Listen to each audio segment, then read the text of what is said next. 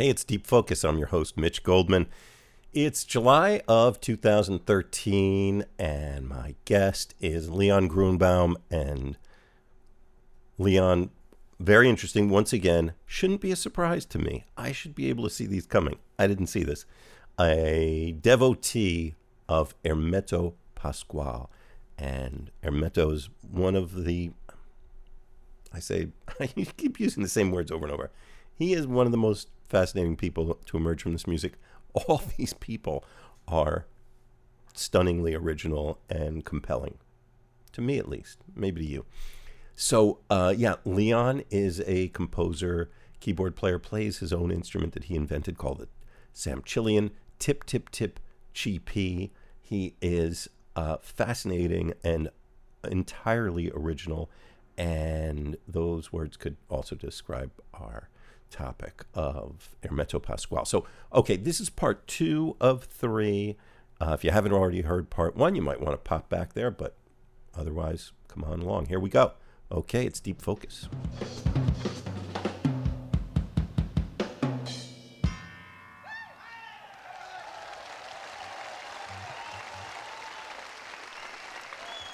Live music from the fantastic Hermeto Pascoal. We are celebrating his music tonight on WKCR FM New York. I'm Mitch Goldman. We call this program Deep Focus, and we present live unreleased recordings like that one from the Live Under the Sky Festival in Tokyo in 1979. And we bring in a guest musician who has some special affinity for that music, and very happy to have the great Leon Gruenbaum in the studio with us tonight and we're having way too much fun listening to Hermeto Pascoal, E Grupo. That, uh, I wanted to, I can't think of anybody better, Leon, to ask about the achievement of that melodica solo that we heard Hermeto do in that song. Right, well, I think. Uh, Hold on. Oh. Hang about, won't you? Sorry about that. Ah, yes. Yes. I was going to say that uh, I do play the melodica. We mentioned that earlier. And uh, melodica is that uh, keyboard instrument that you actually blow into um, and hold up or theoretically put down on a flat surface and blow in with a tube. Um, but uh, I know from playing it that uh, you know playing simple melodies is one thing, uh, but what he's doing to play that quickly and that cleanly uh, you know, the problem with the keyboard is is you go for a note and you hit the crack between the notes, and you're hearing extra. I don't hear him doing that very much, and so he, he's pretty accurate. And those keys, depending on the melodica, they can be smaller than the size of, of a piano style keyboard. So. Um, it's pretty impressive that that uh, he's able to do that. Um, I had, you know, it makes me think of a conversation I had with Howard Levy, who hmm. reinvented the harmonica as uh, and an instrument, a serious instrument to play. And he said one of the issues he had was that he took the instrument way more seriously than the people who made the instrument. Mm, mm-hmm. He, you know, he they had no idea that anybody was putting the kind of effort into getting a sound out of this. Toy, as far as they seem to be concerned. Right. And um, I don't know too much about melodicas, but I wouldn't surprise me. Right, right. Yeah, it probably wasn't well, who's who's to say what an instrument is intended for? But it, yeah, I mean, I, they probably don't see too many people taking it that seriously as as a, you know, jazz instrument as a, um, you know, bebop lead lead solo yeah. instrument. You know, it's probably not what most people do with it. I've seen more and more. Actually, I, this I feel like I've seen people in Washington Square Park now playing it as uh, using it in that way too. Um, but uh, yeah, I was going to say also uh, in that what we were hearing what we were talking earlier about, um, you know, the idea of a group playing together as, and and really feeling each other and, and responding. And I, I, think you definitely heard there's some very nice sort of build builds in that last you know set that we just played, uh, where the you know it happens as a as a jazz soloist that you really are you're helping to create the energy, but you're also feeding off the energy of the people that are backing you during your solo. And so it, it, I've had it happen where you know even say one instrument like the drums can just propel your solo into into another level. You know, so you, you heard you heard that uh, in that in that last thing. And that, and also what I heard toward the very end was something that was reminding me that um, in 1999 I had the unbelievable fortune, uh, some might say undeserved fortune, to play in a trio um, with uh, Nana Vasconcelos and Cyro Baptista, and this was in Bahia. In Brazil, and we, we haven't even gotten to this, but I, I People play, think of yeah, great Brazilian musicians. yeah, And they say to themselves, Vasconcelos, Baptista, Gruenbaum. That's right. Yes. I mean that we are the triumvirate, as you were, of. Uh, no, but uh, and you know, I we haven't brought this up yet, but I created a, a musical keyboard that I play. uh, yes. Called, called the Samchillian Tip Tip Tip Chipi, which in Portuguese is Samchillian Tip Tip Tip Chipi. okay, I just made that up. Um, but uh, but anyway, the reason I mentioned it at this moment is that so I was in a, playing in a trio, playing my keyboard along with the two of them, and uh, but I remember uh, Cyro Baptista mentioning that it, he described that the instruments he was playing as, as refrigerator parts, and I, I don't know to what degree that was accurate, but I, I remember he had some pretty unusual looking pieces of metal, different Yeah. descriptions on stage. So I, that there was definitely in that last segment we heard we heard some kind of unusual percussion being played there. Oh yeah, yeah, and well, yeah. I mean, and uh, Cyro is one of many. There's a lot. I mean, the percussion in Brazil is is so such a fantastic and rich tradition, and the range of things that people are willing and inclined to make music out of is just stunning. To to, Yeah. to us North Americans, it is a revelation, and uh, yeah, there, there's definitely an element of that in this music. Yeah, and it's such a it's but just a big part of the culture. The both Yeah. both music, just in general, and rhythm, you know, in particular. Uh, it's just everybody dances. Everybody. When I was in Bahia, actually later to see um, Carnival, uh, you know, you see these seventy-something-year-old ladies in the traditional whatever, you know, marching down the street, and just everybody just you know uh, can can dance as a particular dance. All the young ladies do, and you know, it's a very it's just part of the culture to dance and to sing, and you know. So you're saying that for people who like music and dancing, they should visit Brazil maybe during Carnival, Oh yeah, sure. right? So we can we should be able to get an endorsement from uh, Brazilian Tourism. I, I would think so. I Yes. think te- wait, is that the phone ringing? Yeah, this yeah, is okay. WKCR. I'm Mitch Goldman. My, my guest is Leon Gruenbaum. We are oh neck deep in the music of Hermeto Pascoal, and uh, something that you mentioned that uh, really came to my mind during that piece that we were listening to. There's a real mastery among this group of uh, one of the often unspoken elements of a lot of the music we listen to of tension and release and building and letting it go and breaking it down and building it up again and and uh, often with the focus coming down to just Hermeto alone on stage uh, or alone performing and uh, that's something that these guys do phenomenally well. Well, you you know we were earlier talking about different uh, musicians, and and this that particular, uh, you know, some I think of that time. Uh, you know, you have, and I don't know the exact years, but you know, this Agharta period we were talking about of Miles Davis, and you know, there's a similarity there of where you have these different musicians. You know, if you look at it, kind of analyze it, you have a drum set, you have a bass, you have, you know, you have say half a dozen different uh, musicians playing, and you know, one of the things is if, especially if the chords don't change that much, if it's a one chord jam or a couple of chords, um, then you wonder, well, what creates the variation? What, what what's different about listening at one minute and two seconds versus two minutes, and, you know, three seconds, whatever. Uh, and what you know, one of the techniques I use as a composer and some of the music that I've I've done, if not every song, but you know, if you have something very simple that's groove based like that, then you say, well, let's listen to this group in different permutations. So, what does it sound like to have just the percussion playing, or just the bass with the percussion, or the bass with the voice, or the bass with the, you know, and you have all these different opportunities. So, in that, what we were listening to, I heard, noticed they broke everything down, and then he played us something completely by himself. Um, but you don't think about it as a listener, but these are things that, as a composer, you, you really need to program in a little bit, or else it it gets a little boring to have a, a jam session where everybody is just kind of doing the same thing over and over and over.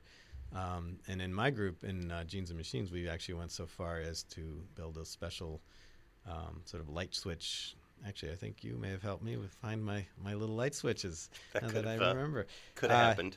But uh, you know, and the idea being, if your light is on, then you should play. And basically, I mean, this is about as primitive as a. uh, con- I call it uh, conductage. That's- Uh-huh. Um, How that's a- innovative of you. yeah, so it's about as uh, it's about as simple of that type of thing as you're going to get. But the point is, it prevents. I think what a lot of musicians know happens in a lot of these shows where there is no direction. Um, you know, of, of it just kind of becoming this endless jam that doesn't change, it doesn't grow, it doesn't, you know.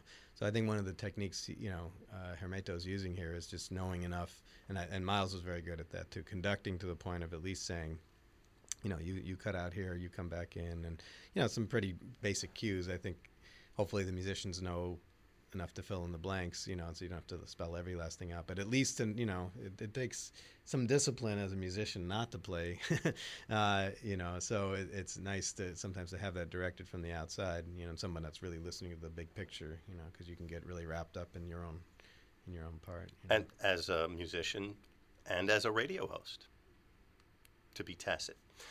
I can't let you mention Miles Davis and Agharta and all that music without giving the folks a little background information that our topic, our subject tonight, Hermeto Pascoal, is on the album Live Evil.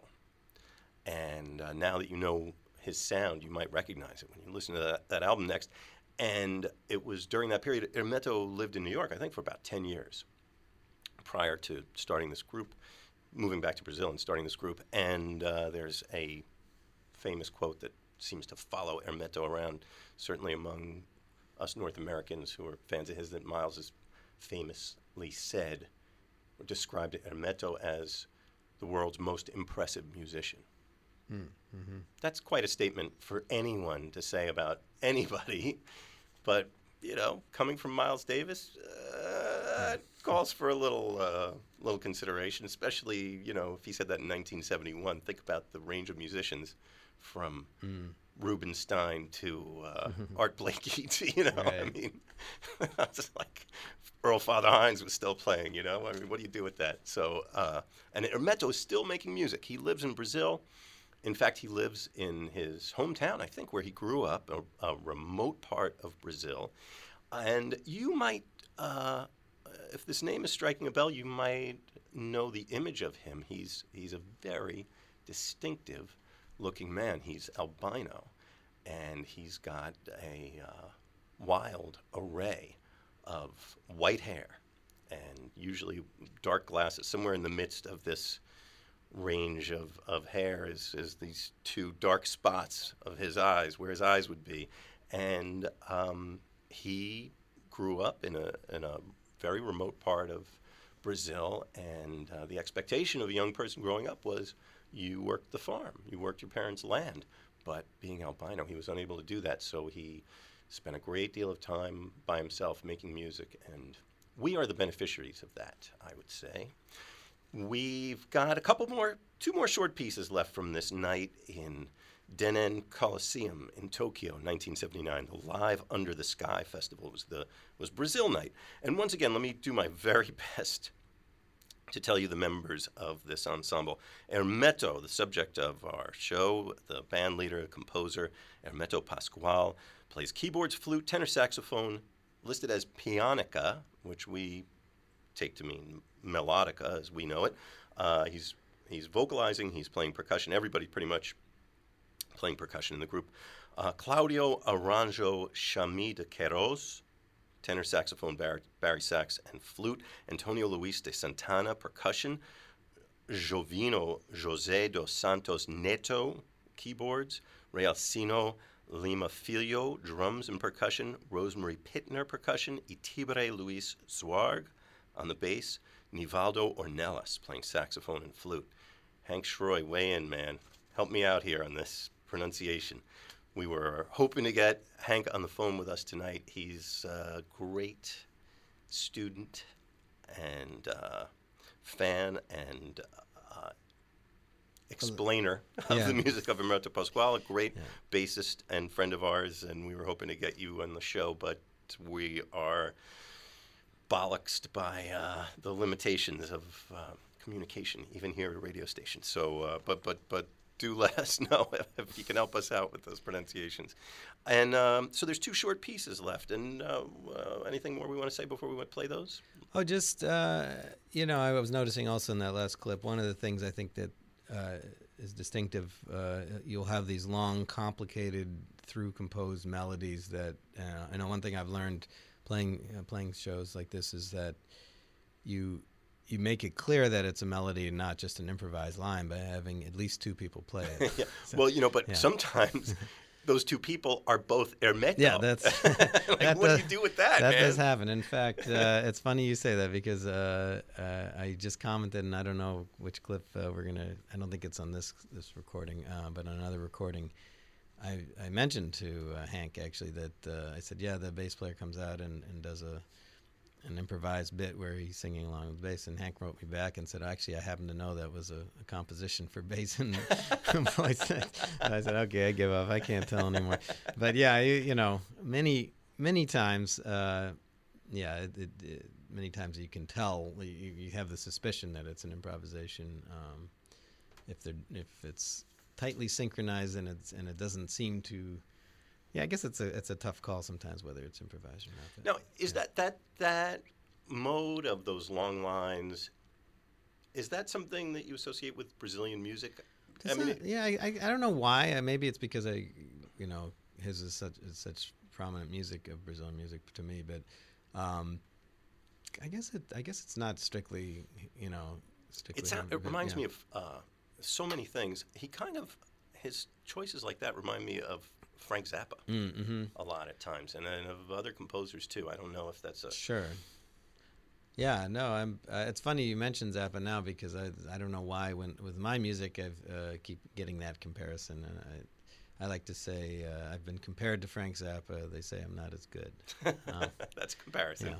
So, um, but uh, I guess in the sense that it's you know sometimes long, complex lines, melodies that uh, you know, and and uh, you know, you know, as a musician, you sometimes you hear things like this um, when they go very fast, and you think, oh my God, they've really how do they how are they even doing that? And if once you are the person performing this and learning it, and you play it enough, and especially if you play enough shows, uh, you know, there's a whole thing with bands where every song gets faster and faster, show yeah. show. and you listen to the studio recording, and like, oh my God, that was like half as fast. but uh, you know, so that's uh, yeah.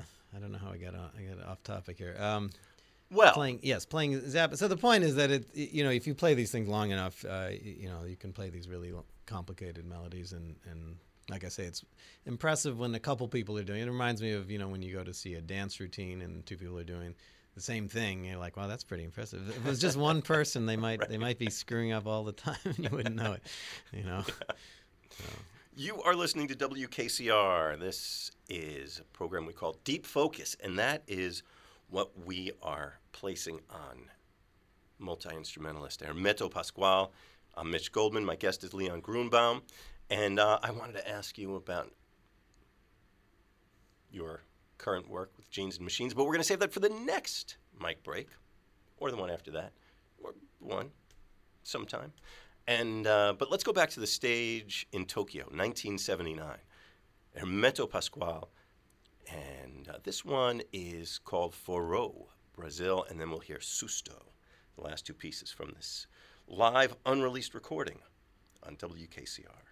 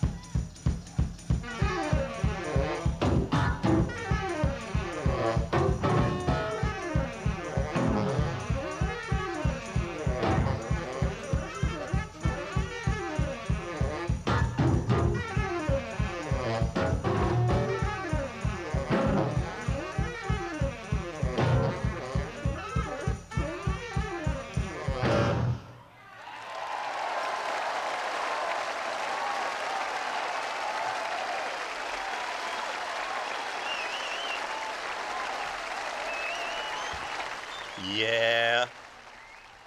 Bunch of darn happy Japanese fans listening to Hermeto Pascoal. That's how it ends. And uh, you'll hear that reaction pretty much when you see these guys play. And I don't know of them coming to New York anytime too soon, but they've been here in the last few years.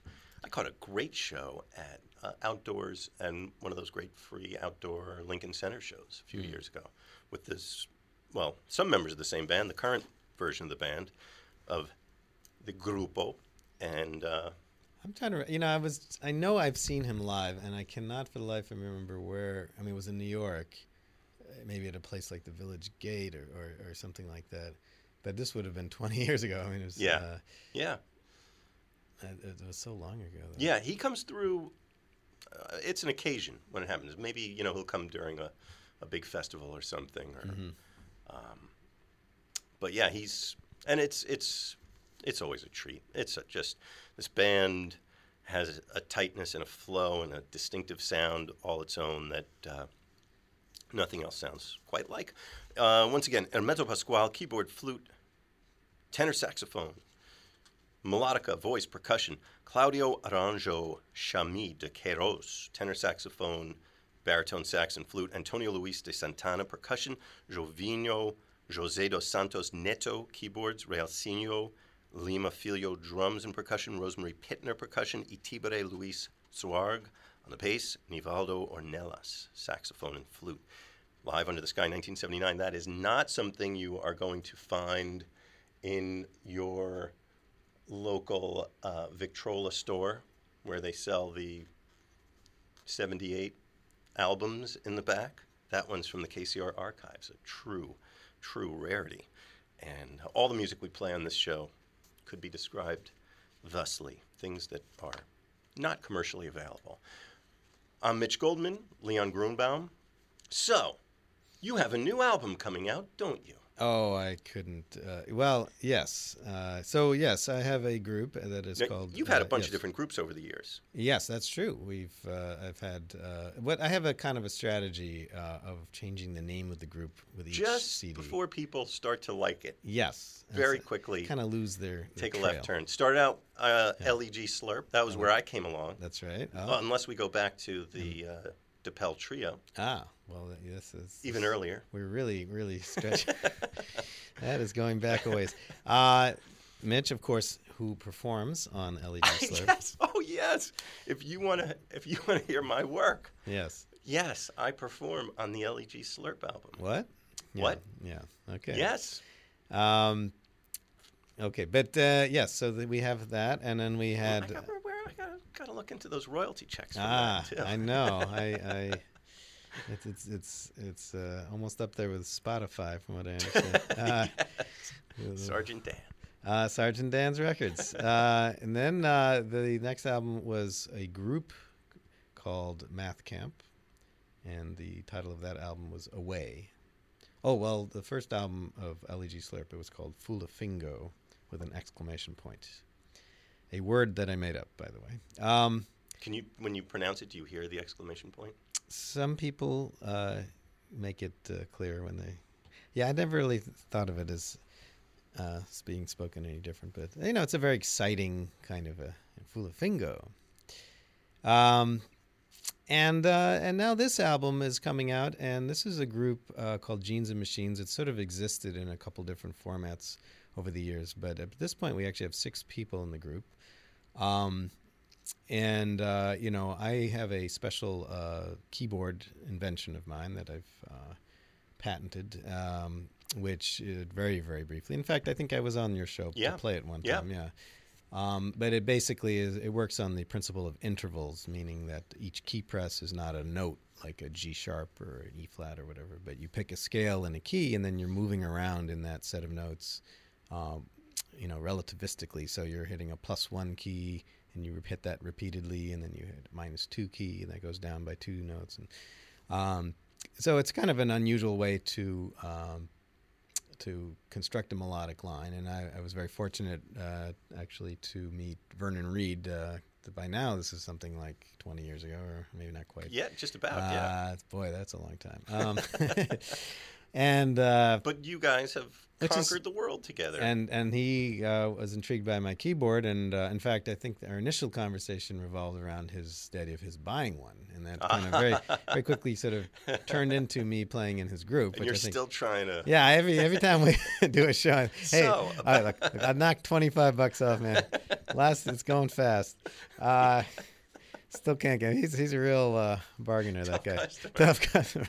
So um, yeah. So uh, anyway, This uh, Yeah. sidebar, sidebar. Yes, please. This is a fascinating instrument, and if you're a keyboard player or if you're not a keyboard player, if you're curious about possibilities of making music, um, check out the Samchillian Tip Tip Tip GP. GP, yes. What's the best way to, to Well, there's interface? there's a we- website, uh, samchillian.com. S A M as in mother, C H I L L I A N as in Nancy. Samchillian. Samchillian.com. Um, and uh, so that, so I, you know, for the last couple of groups, we're sort of, uh, you know, in part ways of showcasing the instrument. And the instrument's actually pretty good at a number of things. One is kind of playing wild solos, and, uh, you know, and that's kind of maybe was the principal way I en- envisioned using it. But, um, uh, you know, I've developed other techniques. There's a mode where it sort of does a cyclical pattern, and, and so in some songs I'm I'm doing something like that. That's a repeating uh, ostinato type pattern. But I Uh, feel yeah. like you're wildly under describing the music that's coming out on this uh, upcoming album. Ah, well, yes. So, yeah, well, I was just explaining. No, Yeah. because uh, I'm just, uh, yeah. So th- I also can play bass lines on it. So there's Mm. songs songs where I'm playing bass on it. Um, but yeah, this this album it's become with the addition of Ava Farber, who is a singer and bass player herself and keyboardist. Um, it's kind of taken a slightly different direction. Uh, where there are more vocals in the music. It's more sort of song oriented. Uh, but one of the compositional things that this this music we've been listening to made me think of is, you know, this this idea of how do you keep a song that's not really a song in a traditional way, more of a collection of, of parts and grooves and, and different things that it repeat. How do you keep that interesting over the course of you know five minutes or whatever? Um, and the answer is you don't. No, the answer is you. You know, you vary who's playing and and uh, and what they're playing, and you know different. You find ways to keep it improvised and interesting that way, but uh, to, and it's more interesting to the musicians if they feel they're adding some creative output, and I think I think that comes across to an audience. You know, so you know you could theoretically write every last note out. You know, and I come from from the classical world, and I know that's the kind of mentality that that, that you have there, but I since for for a long time I've I, I've liked the idea of improvisation, and that's what drew me into jazz and that sort of thing. Um, so this band, it's very difficult for me to describe this music. it's not easy Yeah. to describe, but you're doing a particularly lousy job of it, I Yeah. have to say. Thank you. This is, uh, let me first ask you so the name of the band is Genes and Machines, With a G, jeans, yeah. not pants. No, because people think often they think of jeans with a G. Genetic. I- Genes and Machines. yes. And what's the album going to be called? Uh, heart shaped ass. And what label's putting it out? This is on Agenda del Mondo. And when's it coming out? so Hermeto, no, no, no. Uh, actually, the Soon, very you know soon. the music is actually finished. We're we're finalizing the the. Well, I, I should explain. Actually, this is speaking of 1979. We are actually making vinyl, Yes. which is a an unusual thing, uh, and it's sort of become a trendy thing. Um, and that's why I'm doing it, basically. Yeah, you, you're, you're I'm all a trendy guy. I'm yeah. I'm trendy in so many ways.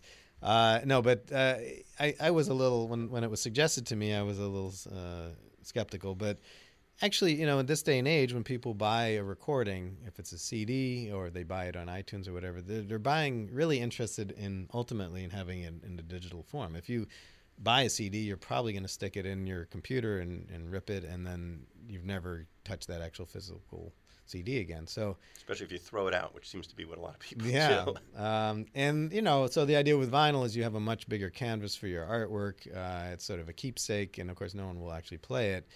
However, uh, you will get a download card and be able to Oh, cool. listen to the MP3 or whatever. Yeah. Um, and and so you have the best of both worlds. You have the uh, analog, you know, Yeah, I like that. you know. Um, And uh, is anything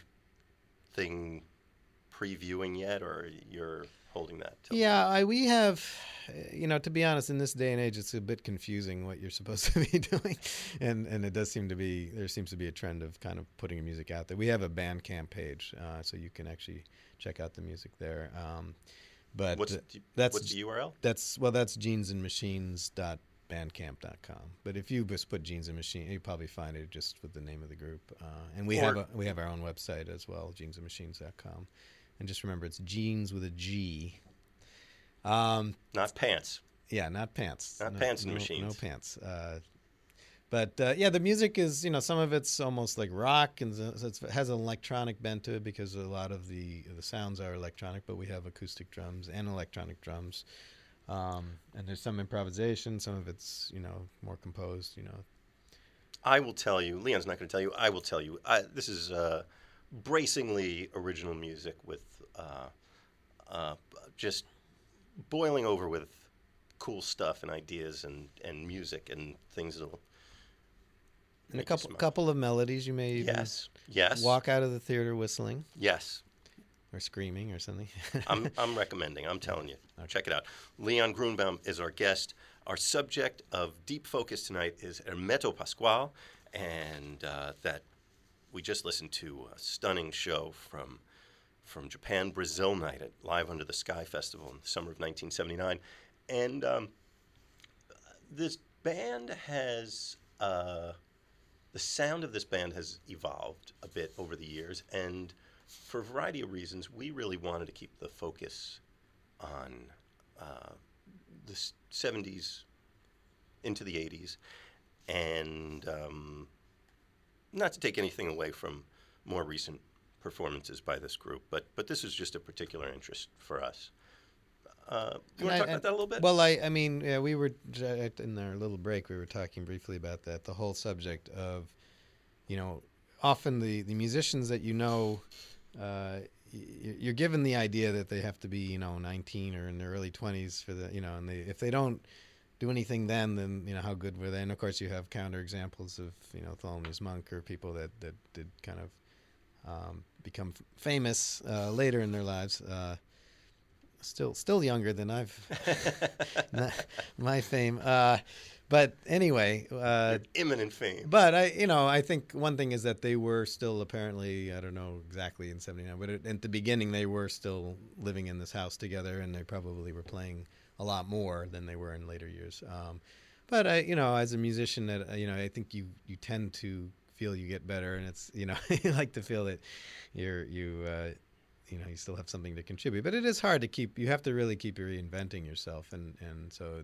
it is possible. Uh, you know, various artists that were amazing at certain moments have tried to come back, and you know, with varying amounts of success. You know, maybe about a, your talents merging with that moment in time. You know, You know, you could say that about authors and Mm, books. sure. You could say that about athletes. You could say that about.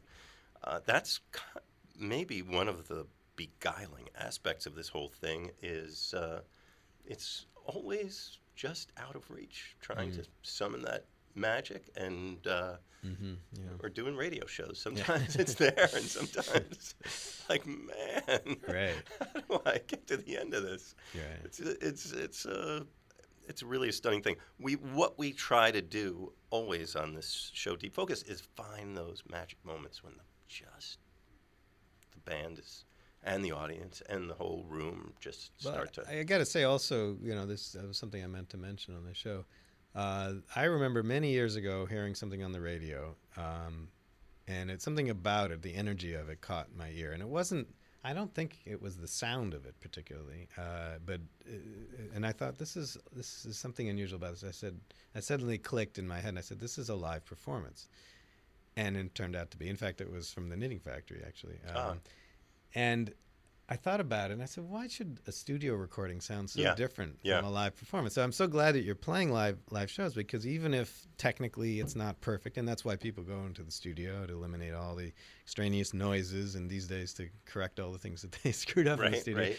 But you know, there is a quality to a live show that you just I don't know. I that and then and I, in my work I I do try to straddle the difference and you know we we uh, went into the studio and recorded live without a click track. Even though we're using electronics, we really wanted the feel of a live performance as much as we could. But even so, people in a studio act differently. They, you know, and you do feed off the energy of an audience, you know.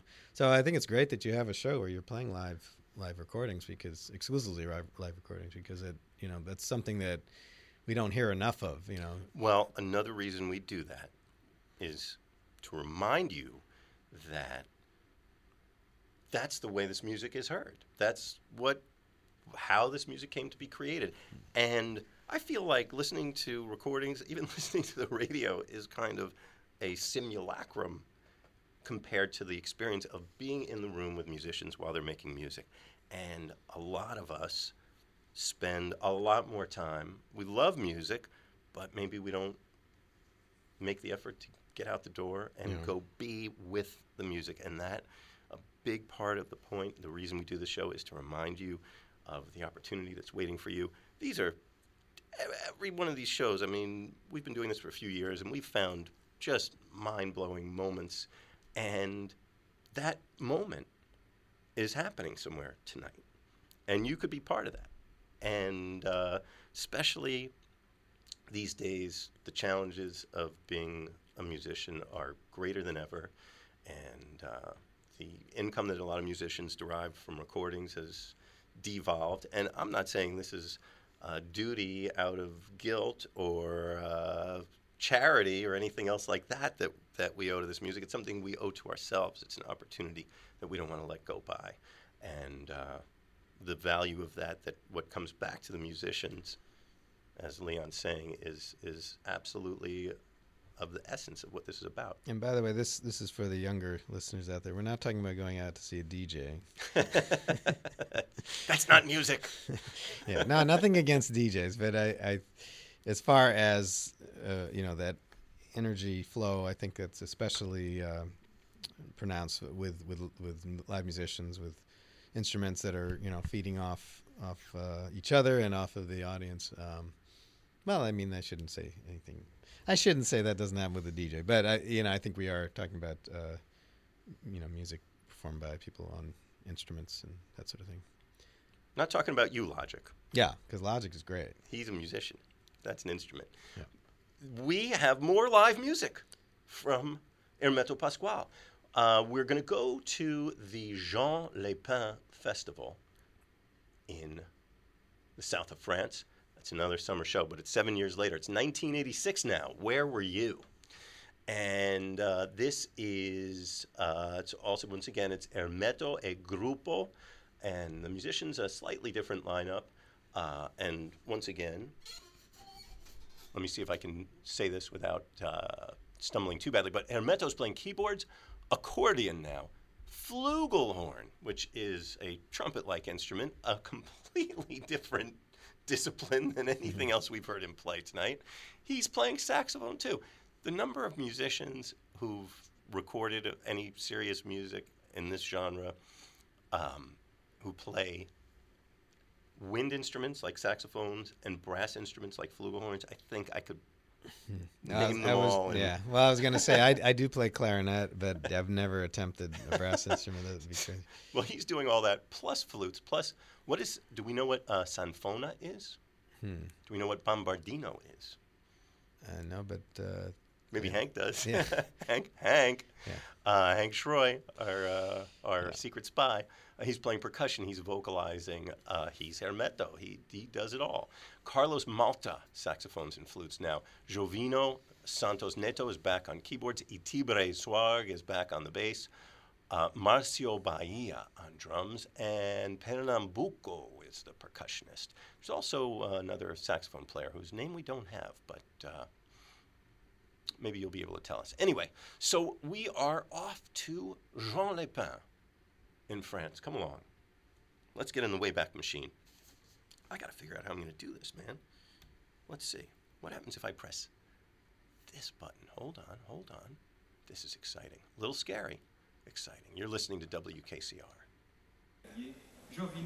Santos, l'orchestre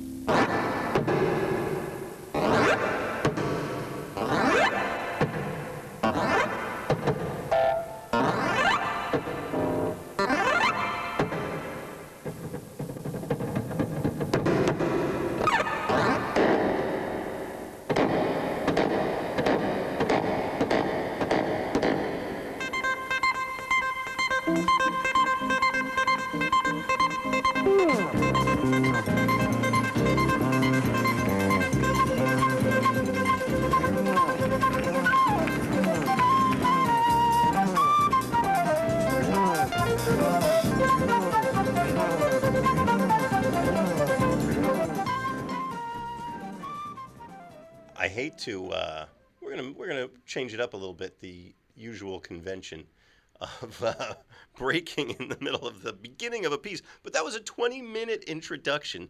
And uh, dear listener, if you want to know what this show is about, by gum, that little display from the subject of the show is really kind of it. That was Hermeto Pascoal. And uh, let me back out for a moment and say that you are listening to WKCR FM New York. I'm Mitch Goldman. We are here with you from started been here for two hours, and we're here for one hour more. So you got here just about on time. And we is uh, me, Mitch, and my guest tonight, Leon Gruenbaum. Hello. Oh yes, hello. Oh, yes. And uh, we are presenting program we call Deep Focus. And the subject of the Deep, Deep Focus is Hermeto Pascoal. Leon, what just happened? Well, you know, we we have a special way listening to this. It's almost like I can see it. It's so visual. Yeah. Here's a little admission, a confession for you. you know, we round up these recordings from all over the world, quite literally, and this one is an obscure television broadcast. Was broadcast on French TV in 1986, and it has wended its way to the WKCR archives. Leon and I are actually presenting it. We, we have the video playing here in the studio, and we're sending the audio your way. And uh, so we're actually seeing who's doing what, which is not always quite so obvious, and it's not always an advantage that we have. Luckily, we do have that tonight. So yeah, so what, what, what's going on in this Well, piece? yeah, no, I mean something we we knew, of course, immediately. Uh, But the the average listener may or may not realize that he has another keyboardist in his group, and the first solo, uh, which was a pretty pretty long solo, was not him. It was his, I've forgotten the fellow's name. Uh, That was uh, Jovino Santos Neto.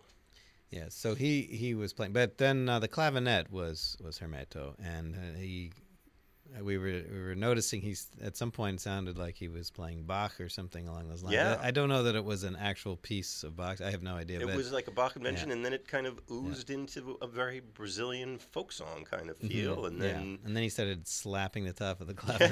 yeah, it was yeah, kind of like a like a little sunrod journey, and then uh, You know, watching him, it, it, it, he also reminds me a little of Eddie Palmieri because Eddie Yeah. Palmieri does a lot of that kind of something. percussion. I just remember hearing an old Eddie Palmieri uh, song where he was playing. It was like a very kind of sentimental ballad, and it was time for his solo, and it just began with him just bringing his forearm down on the bottom of the keyboard as hard as he could, and it, it made a lot of sense to me. But uh, I could see uh, someone not quite understanding that. But anyway, um, so yeah, so that that. I'm trying to remember what we heard. Well, I, it opened with a long uh, percussion uh, moment, which and then we had lot, yeah. your uh, your mate Tibre, your, your Oh yes, and your, then the bass solo, Mhm. yeah. Um, Tibet, well, he's not my mate, but uh, well, your from Yes. your the workshop. I think I, oh, I mentioned that I attended a, a workshop. I played melodica in that uh, workshop, Mhm. but uh, no, we, we mentioned this earlier. But uh, yeah, the, the bass player of this group um, uh, is has a workshop in in uh, Rio, um, where our good friend Hank Schroy now lives, and we were Mhm. hoping to hear from him tonight, but it, it's not going to happen. Um, anyway, the point is that uh, yeah, so he took a solo, and actually. Uh, there was another one of these clips that I don't think we're going to hear tonight, but it starts with we were just talking about this with a, a bass and uh, vocal moment, and I, I commented to Hank, yeah, I, I can tell that uh, you know he came out and was just kind of improvising something for bass and vocals, and Hank corrected me saying, well, you know, actually I happen to know that's a composition that Hermeto wrote for for bass and voice. Uh, so uh, that goes back to my earlier point of when it's really good, you can't tell the improvisation from the through, Yeah. through composed parts and vice versa. the striking thing to me watching this is, and I, I want to hear what you have to say about this. I look at this video, Hermeto Pascoal, the immensely accomplished musician that he is, does not have what I would describe as pianist's hands. Yeah. Yeah, I know. I agree with you. I mean, I, I don't. I haven't done an uh, an in depth study of that. Uh, It looks like he's got stubby little fingers, yeah, yeah, which just says to me, don't let anybody tell you you can't do anything. That's right. Um, no, and and he, I mean, he he gets around. I mean, you think of someone like Monk, uh, who was sort of known for half intentionally, you know, playing in a kind of a sloppy way, but uh, he, he has a pretty fast technique and, and clean technique. Yeah, yeah. Uh, that doesn't seem to hinder him, is, is what I'm saying. Yeah. He's also, you know, something that we haven't mentioned that really should be mentioned here. If you want to explore this music further, and Leon, I think I can speak for you and say that we certainly think you should. Uh, by all means, go out and get any of the great albums of his that have been released. There are many. And uh, also, maybe before you do, you might want to go take a look on YouTube and uh, just search on the name Hermeto Pascoal. I'm going to spell it again. Uh, Hermeto, H E R M E T O. And Pascoal is P A S C O A L. Hermeto Pascoal e Grupo. And um, there are so many fantastic clips. There's clips of interviews with him talking about some of the amazing adventures in his life. There's uh, workshops of him playing and teaching his his ideas and sharing them. There's tons of performance stuff. There's one that you turned me on to, Leon. Uh, maybe I'll see if I can find it. Mm. But I would like you to describe that lake Uh, thing. That was just yeah. stunning. I, I'm going to find that if you don't mind. yeah, we'll it, play it, that. it has the word Lagoa. If you put uh, L A G O A, uh, Hermeto Pascoal, um, and uh, yeah, he's playing. Uh, they're playing various uh, flute-like instruments, if I remember correctly, Yeah. and and they're in a lake. yeah, and then they're they literally they're like neck deep yeah in a lake. playing, uh, and then they kind of submerge themselves. Uh, and so you get to hear what, what these instruments sound like above and below the water, um, and bubbles, and that, he's just sort of exploring all the different. And, you know, I think actually what's um, I think part of his motivation. He, like, you know, we mentioned that he grew up in a kind of a rural area, uh, kind of. Um, you know, in, what was it, the northeast of Brazil? Is that? did I think so, yeah. I- so I think he grew up with a lot of nature, and that figures heavily in his work. Um, and uh, Uh, Lagoa de Canoa in Alagoas, oh, that's Brazil. oh, oh, so the where he's from has the word lake in it. Yeah, That would that would uh, Yeah. And uh, yeah, yeah, you know, one of the things about Hermeto that uh, uh, drew my attention early on was that uh, just his use of unusual sounds. He got into tape and electronic sounds in some of his uh, recordings. Um, yeah, here's the we're, uh, we can uh, maybe you can hear it as we.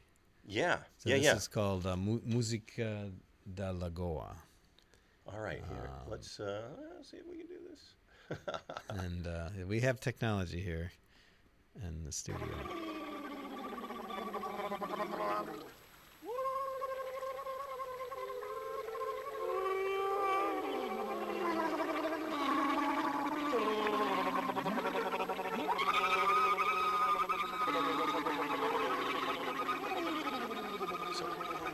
Leon, you want to describe a little bit of Oh. what's happening here? Yeah, I see a waterfall.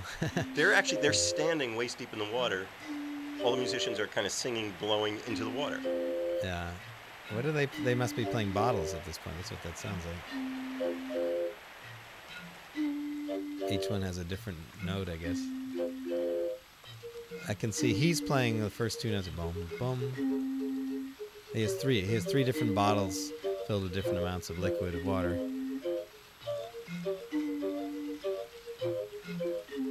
Think the uh, what song was that? Was it Herbie Hancock?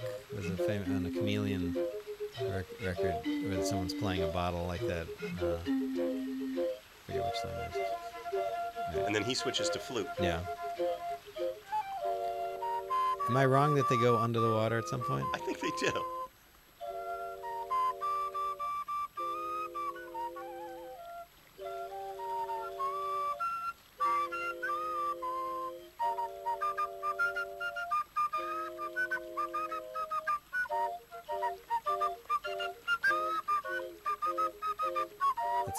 DJ do that. Yeah. They're all standing there playing. Looks like they're in their underwear in this beautiful lake. I would be willing to bet this is probably in his hometown, right? Yeah, Right. I, I think so.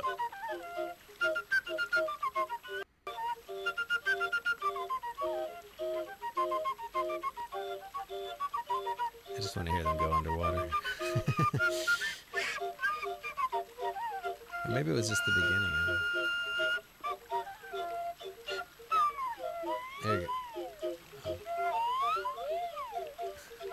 To achieve that effect, he's dipping himself in the water. Yeah.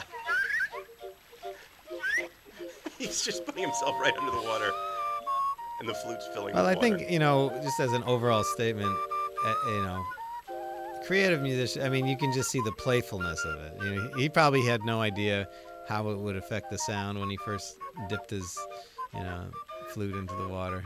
Uh, and now there's butterflies surrounding them. it's unbelievable. I mean, it really is like he's summoning these. yeah, no, he has a kind of a.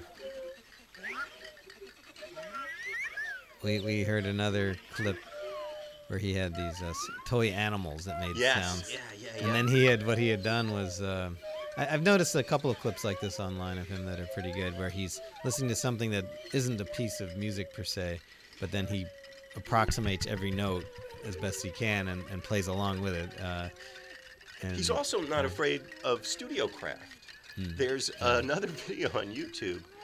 Now, uh, one of the people that we have not heard from tonight, that's how the piece ends, and he just throws himself under the water. ritmo casou. O ritmo casou. yeah, And then it, I- believe that piece is from a television special in Brazil from 1999. I, I just want to point. I don't mean to interrupt, but Interact. no, I'm just I'm just marveling at the way that every meeting of people at holidays and whatever has turned into sitting around and watching YouTube's clips. is that right? now, now, Now we, we do have it on the radio. Now we do it on the radio. so Very uh, true. It's yeah. That was uh, Hermeto uh, and O Grupo, uh, flutes and bottles in a lake, and uh, uh, Itiberê Zwarg, who's been on every piece we've heard, Marcio Bahia, Carlinhos Malta, Jovino Santos, Neto, uh, and Pernambuco. Um, all music from uh, led by Hermeto Pascoal. I don't know if it's if it's a, typical Brazilian thing, but uh, one of the stories. Uh, Don't worry. You will hear Leon tell the rest of that story if you go pick up uh, part three of this podcast from July of 2013. Leon Gruenbaum, my guest, Hermeto Pascual is our topic. And uh, I say pick up, you know, you know, you know how you got here. Uh, you can find us on your favorite podcasting app, or you can always find us on the hosting site, mitchgoldman.podbean.com. And, you know, uh, I listen to a lot of podcasts. I almost never rate them, but uh, I found out that it really does actually make a difference. And here's how it, it helps people find the podcast. Now, you know, I don't make any money from this. I'm giving it all away. I have no advertisements. Um, I've got, in a way, no dog in the fight at all. But I do like the idea of people who might be interested in this finding out about it. And the best way for them to do that is for you to give us five stars. So if you're feeling it, go ahead and do that, won't you please? Because uh, it will help some folks. We have listeners in over 40 countries, which amazes me and delights me and should do the same for you because those are people who like this music that I don't think of it as really esoteric. To me, it's pop music that people just don't know about. But apparently, uh, we might be wrong about that. If you feel the same way about it that I do, if you do, if you want to uh, hear the rest of this program, go ahead check out part three. It's July first, two thousand thirteen and is the date Leon Gruenbaum, my guest, Hermeto Pascoal, once again, is the topic. Find the music from those guys. Leon Gruenbaum's music is on Bandcamp. He's also got a website. I think it should still be active, samchillian.com. The name of the instrument he plays is the Samchillian Tip Tip Tip GP.